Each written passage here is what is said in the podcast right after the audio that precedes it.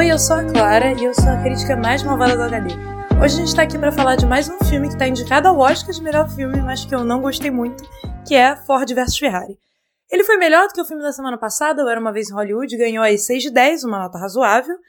E ele foi dirigido pelo James Mangold e é fruto do trabalho de três roteiristas: Jess Butterworth, John Henry Butterworth e Jason Keller. Os nomes são um pouco estranhos, mas tudo bem. Ford vs Ferrari conta a história real de um designer automotivo chamado Carroll Shelby, que ele se une a um piloto, o que é Miles, para que eles possam juntos fazer um carro de corrida para Ford que seja capaz de superar os carros da Ferrari num circuito famoso que é o Le Mans, que dura 24 horas e ocorre na França todos os anos.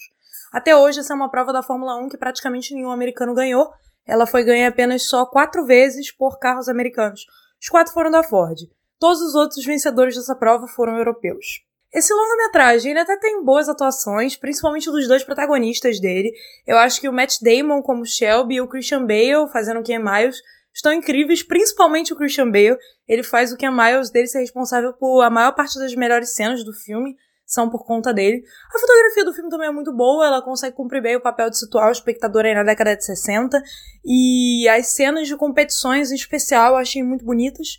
A fotografia delas é muito bonita e são muito bem filmadas também. A direção do Mangold, eu achei que ela até é boa, não é uma direção ruim, mas ela não consegue imprimir uma marca muito característica, sabe? Ela faz aquele bom que é o esperado, não consegue inovar muito, não estabelece um estilo próprio que seja reconhecível. Mas principalmente as cenas do, do Ken Miles pilotando, eu acho que são um destaque aí para essa direção. E os momentos finais do filme, que tem uma sequência muito triste no final, não vou dar o spoiler aqui, mas é uma sequência muito triste. Eu achei que foi muito bem dirigida e bonita. Só que assim, apesar do título ser Ford versus Ferrari, o filme não tratou exatamente da rixa entre essas duas equipes na Fórmula 1.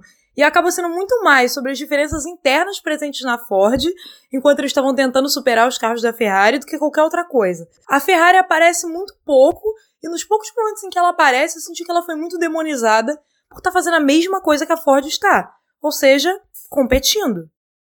Fico com a grande impressão de que Ford versus Ferrari padece de um certo senso de heroísmo americano, porque ao mesmo tempo que coloca a Ford num pedestal porque está tentando superar a Ferrari, os italianos da Ferrari são ruins simplesmente porque eles querem manter o posto deles como melhores.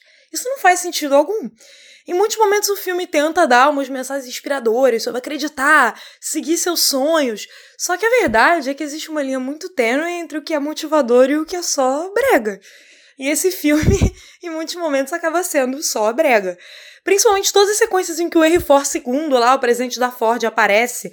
Ele sempre tá tentando dizer algo que é inspirador, mas o resultado é sempre uma coisa muito brega, quando não é uma exaltação da meritocracia naquele melhor estilo americano, né? Em que tudo consegue dar certo se você simplesmente acreditar e trabalhar. O filme acaba tendo muitas dessas mensagens.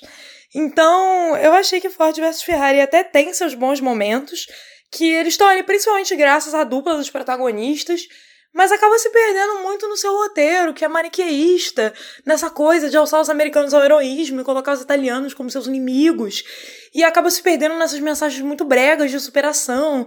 E vamos combinar, tanto o cinema como a mídia já estão cheios desse tipo de coisa.